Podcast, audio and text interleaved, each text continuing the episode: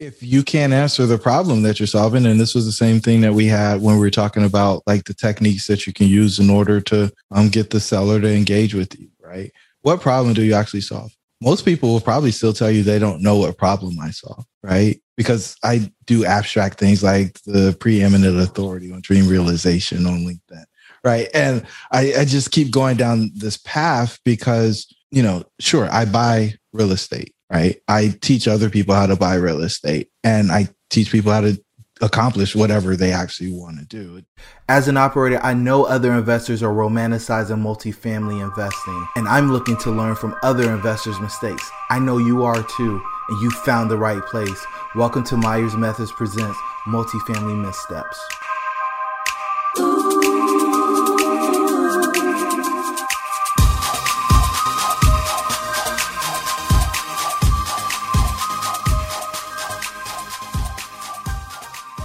Hey, everybody, and welcome to Myers Methods presents Multifamily Missteps. I'm your host, Jerome.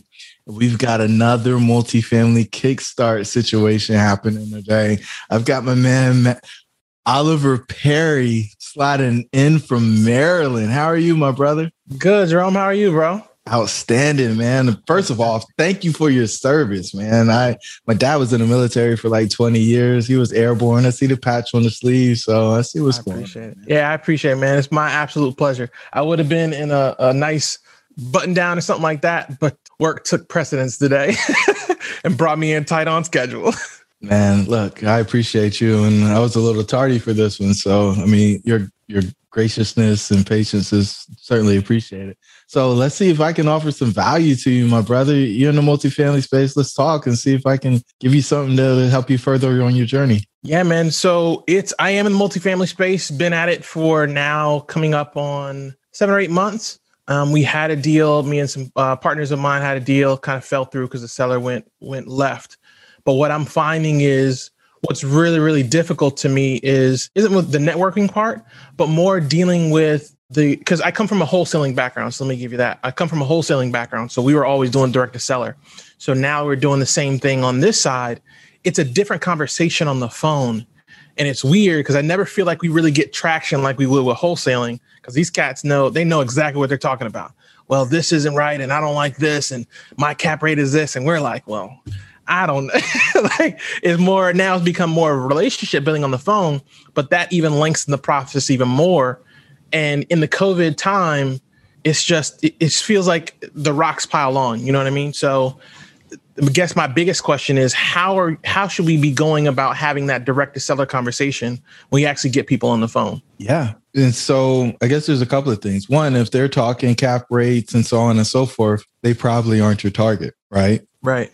If they've bought the property in the past few years, they're probably not your target. Your target is somebody who's running the deal themselves, they are tired of it. They're ready to get out. They probably have the mass majority of their wealth tied up in the property. It's not cash flowing the way it used to. And just like wholesaling, you got to solve the problem, right? And so I painted the picture of a very specific person. That's my avatar in particular is the person who's got a bunch of net worth tied up in their property, but it's not throwing off the cash it used to. And so they need to unlock that equity in order to be able to sustain their lifestyle. So you are looking for owners that have a specific problem. They could have code violations. They could have a ton of evictions. They could have whatever happening. Maybe there was some law changes, whatever it is. You want to be the person that solves a problem for that person. And that's no different than wholesaling. Um, the fact of the matter, though, is people aren't going to be as desperate, right? You can go grab the foreclosure list and just run down and, and try to get pre foreclosures under contract for a multifamily, you know, most of those properties don't go into foreclosure. So you've got to find a different pain point. And so for me, it's for those people who are self managing, right? They're getting older. They don't really want to manage it. They don't think a property manager can do it well. And so let's relieve that headache for you.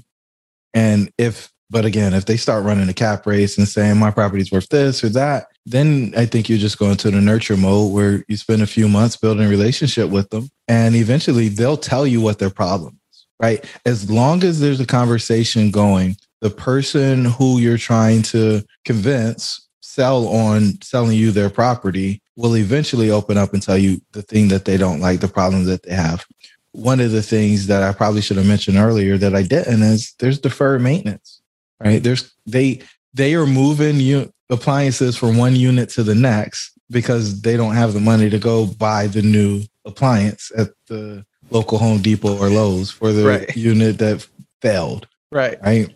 It could be they're they've got a property that's got central HVAC. And instead of fixing the one with the broken compressor or replacing it because they got to do the inside and outside unit because their unit's old and they can't get the right gas in the old one and they can't find a used one to put in. Right. They just throw in the window units because you know that's 300 bucks. Right. They don't have the money available. And so you start seeing that type of stuff happening, then you know that the property's having some financial challenges and that's your opportunity to actually make a deal right. because where's the money going to come from from somebody who's got all their money tied up in the building already and right. they're counting on that building to bring the cash flow back mm, okay that makes sense that makes sense okay so i'm, I'm gonna jump into my next question then slide two in so in starting this i've realized one of my weaknesses is the underwriting part of it underwriting for whatever reason when we start getting into some of the numbers, my eyes immediately glaze over. So for the last three or four months, I've realized, okay, investing and knowing how to talk to sellers or reach people or doing the marketing, that's great. That's fine. All the visual stuff is cool. But you have to have a baseline understanding of the numbers themselves. But my struggle is, like I said, I, will start going down the numbers and Jerome saying like my eyes will glaze over. I'll kind of fall asleep, and and we're not even through like the first three three Excel uh, cells. How how are you able to how are you able to master the underwriting process? And what is your advice when it comes to people who are who really aren't great with numbers? That's not their thing. That's not their jam, shall we say? Yeah. So I I will tell you that multifamily is a math problem, right? Everything else is emotional. None of it matters Right. Do you do you have to be the person that is the nerd of the team? You don't have to, but know that you're going to be reliant on somebody else right in order to tell you whether this is actually a deal. Right. So, I would say and I mean, looking at your background and everything, you know what stuff's supposed to look like, right? You can add right. value in other ways. You don't have to be the underwriting expert. But and it's a very big but you're relying on somebody else to tell you whether or not this deal is going to make money. Yeah. What I can say is maybe you just have to reframe it. Maybe it's not about the math, Oliver. Maybe it's about solving the problem in the P&L. Maybe it's identifying, right, what's wrong with the property right. and then figuring out if you can actually change it. And the numbers just tell the story of the property, right? Okay. They tell you one, you know, is this person more worried about the property being full or getting max rents, right? If they are a hundred or two hundred dollars under market rent today, well, they're probably just want to make sure their property stays full, right? Mm, okay. And if they are up around market rent, then they probably have a little bit of vacancy. But you're always going to have some vacancy when you're pushing rent because it's just the nature of the beast. Right. But you, as an operator, have to figure out where your sweet spot is. Some people will try to float in the middle somewhere where it's like I'm not quite at market rent, I'm a little bit less, and I'm okay with that amount of loss at least. Then when you dive into the expenses, and this is where really where the rubber meets the road, where in these expenses can I make the building more efficient? Right. right. And tell that story, figure out that story. It's almost like being a detective. And I don't know what your MOS is, but you know, frame it in a way where you're searching for something, right? and then you're writing the story on the backside for what this thing can actually be. And when you do those two things, it becomes interesting. Instead of it's just numbers in a spreadsheet, right. you break it to come to life because you know we put five thousand dollars a unit into the insides, and because we did that, now we're able to rent it for extra hundred and fifty dollars a month. And when we looked at the expenses, we found out that hey, we probably don't need to be paying the electricity bill because none of the comps are paying electric, right? And so that added right. another X amount of dollars to the bottom line. And so when you look at the new net operating income, boom, we were able to increase the value by X, right? Whatever that number is. And, right. you know, that number is going to be six figures or more. And that number is not going to make your eyes glaze over, right? Okay. Okay. And really understanding how you got to that place and being able to tell the story I think is going to be core to whatever you're doing, right? Because Okay. I see you as the person, whether or not you're again the expert underwriter, the one who's going to help the team put together the narrative and all the content associated with bringing this deal in and getting either other partners on board or getting you know money raised so that you can close on. Right. Okay. I love it. I love it. I'm writing all this stuff down as we're talking, just so you guys know. I'm not looking down to be rude. I need to have these notes down. Okay. Awesome. So next thing is when it comes to creating, we all say we have to go out and, and network and network and network, which is very much true. But I believe there's in the current times we live, particularly with social media as powerful as it is, you know, YouTube being the second biggest platform for people to search, Google being, of course, the first. What are the ways that you found to kind of lay that trap more? Um, and maybe trap is a weird, weird way of saying it, but lay the information out there and say, like, like you are with the podcast. Hey, uh, welcome to the pack. Come in, let's have some fun. Let me see how I can help you and provide you value. How have you been able to do that for the people who are actually looking to sell those apartment complexes, the people who are looking to that mom and pop who, like you said, are struggling? How have you framed that narrative when it comes to yourself and your brand to get that information out there? Yeah. So my for my outward facing stuff isn't for mom and pop. Right. They're they're not gonna come find me. I've decided that I'm gonna come find them or somebody from our pack is gonna find them and potentially have a deal that's too big for them to take down themselves. And so they come back and ask me to figure out, help them figure out how to close it right. right? So I believe that most of those folks aren't actually out there searching for a solution or how they're going to get out of it. They're just going to sit there quietly in pain, waiting for the right person to reach out to them in the right way. So, how do we actually create traffic? One is letters, two is phone calls, three is text messages, and four is networking, right? And so, between those four modes, and it's again no different than what most people would do from a wholesaling standpoint, is there opportunity on to run some type of ads? Is there opportunity to create a YouTube channel? Potentially, but I just haven't seen anybody actually utilize it, Mm. right? And for me, my avatar is somebody that's 55 to 75 years old and they're ready to retire from being a real estate investor. I don't see that person in particular going and searching On YouTube. Google right. or YouTube to Right. get those answers. that makes Um, sense. As far as now what i will tell you is there's been some publications that i've done where people have picked up those things and they have reached out and said hey i've got a property i'm interested in selling to you. I know that you buy this market. And so i guess the one thing that and i've never actually thought about this but the one thing that we do do is we get media created for us. And because we are very specific in the market that we buy Mhm. it's easy for people who own property in a market to say, oh, yeah, I should reach out to that guy Mm, because it looks like he may want to buy it. right. With that said, when you come to people through that media, know that they're going to want primo pricing because they think you're a celebrity in some regards. A lot of people want to be profitable multifamily operators but lack the knowledge, deal flow experience, and capital to be successful. They often try to overcome these challenges out of order, slowing or eliminating their ability to get their next deal done. We've developed a framework that allows them to gain the knowledge they need to find profitable deals. When they do, they create the time and location freedom, as well as the generational wealth they desire for their family. The Myers methods of multifamily investing have proved to be the fastest way to establish credibility and profitably grow an apartment portfolio.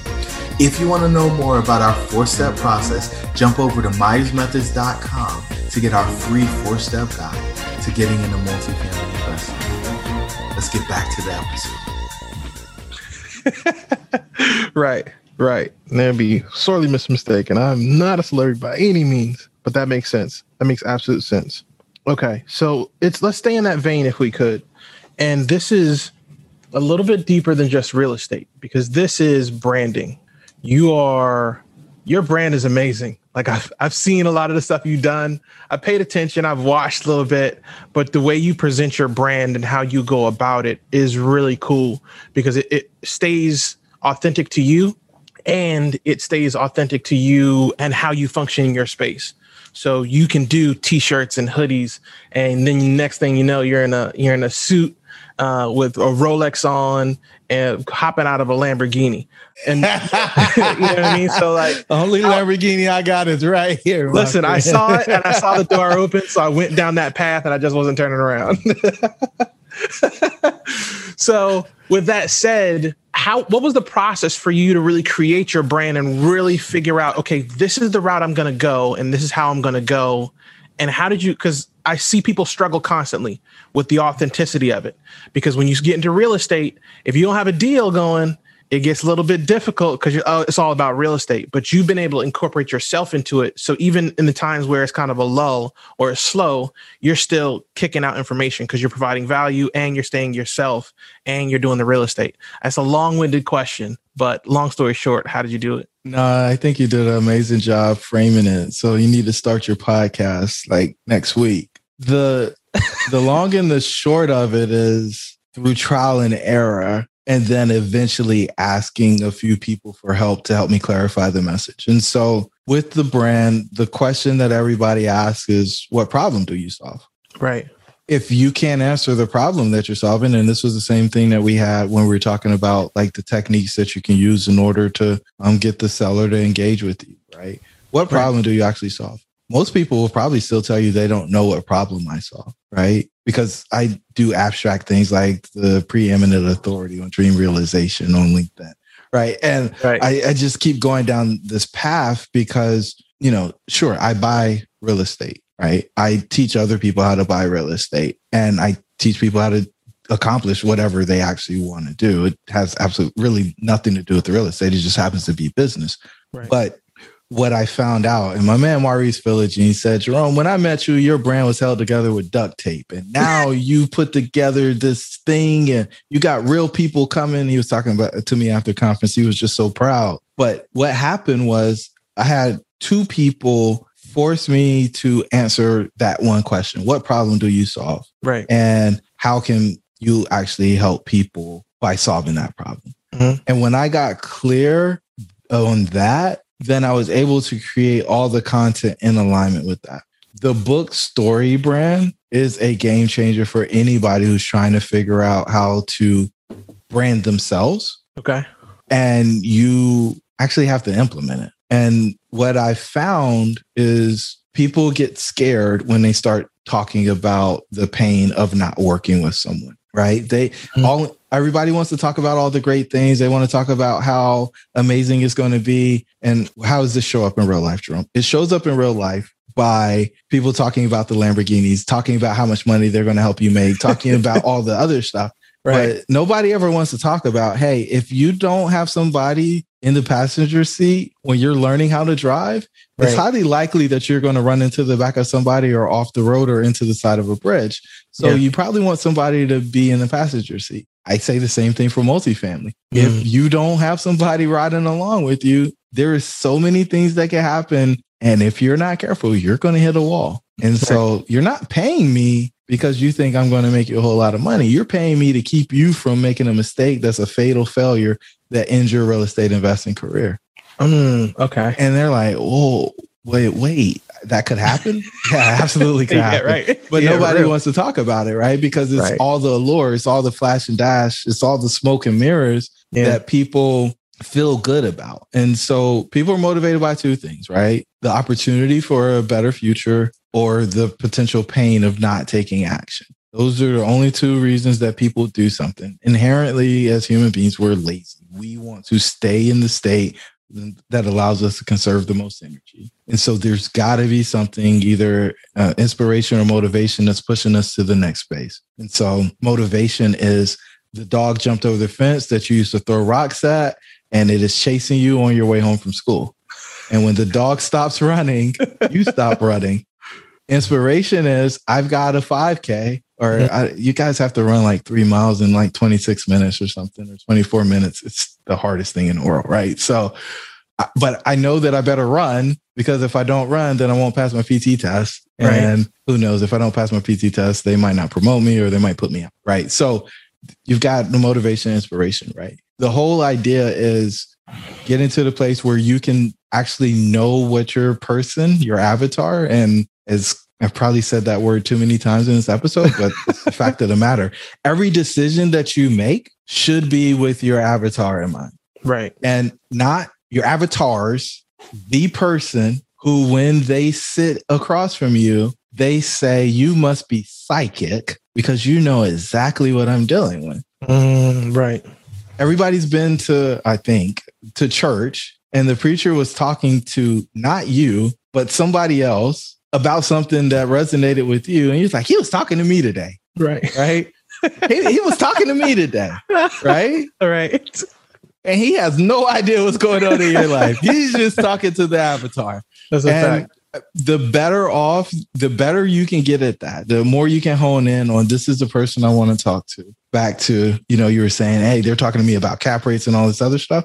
Right. Sophisticated. It's not the person who you're going to be able to buy a deal below market so that you can add value and force appreciation so that you can have a huge exit on the back end. They're, hmm. they know too much, right? And so, no, let me go find somebody in a different place who can actually allow me to maneuver through this negotiation the way that I do and actually has a problem that I can personally solve for them. Boom, boom, boom. You do those Right. things and it allows you to just be more efficient. So I paid somebody to help teach me how to write sales copy. Why do you need to know how to write sales copy? Well, every social media post you do is sales copy Fact. right? Even if you're not trying a call to action to buy something, you're selling yourself, you're selling your program, you're selling somebody being able to do a transaction with you, you're selling somebody to partner with you. There is some sell in everything that you write. There's I've paid people to, we're going through some rebranding now. We're doing a new website,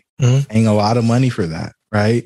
Once you get the plane off the ground, right? Once you put your thing together with duct tape and you're going down the street with your rat rod, you get a feel, you use that to test, right? And then once you figure out what works, you pay the experts to come in because they're going to ask you all the questions because they don't actually know who your person is. You Right. need to have those answers and then share it with them. And it's funny you brought this up because now I'm going to sell to the listeners, right? We're going to do an event in St. Lucia, March I like it. Let's go. March 3rd through the 7th of 2022. We're going to a five star resort and we're going to talk about how to get your message out, right? We're going to talk Right. about getting clarity on your purpose. We're going to talk about how you amplify your message and how you enlarge your tribe, right? It's going to be amazing. The excursion's the whole deal. And everybody won't get to come that wants to come, but you know, it, it is what it is, right? Because I don't think everybody actually has a message. I don't think everybody has the clarity in order to be able to share that and help people. And so we don't want people who just started. We want people who are already started down the path and they want to refine and get to the place where they are going to be the thought leader. They are going to be the person that is guiding a group of people to this new end state or helping them avoid this tragedy Right. that allows them to create the life that they want to live. And so I guess the long and the short of it is figure out what works for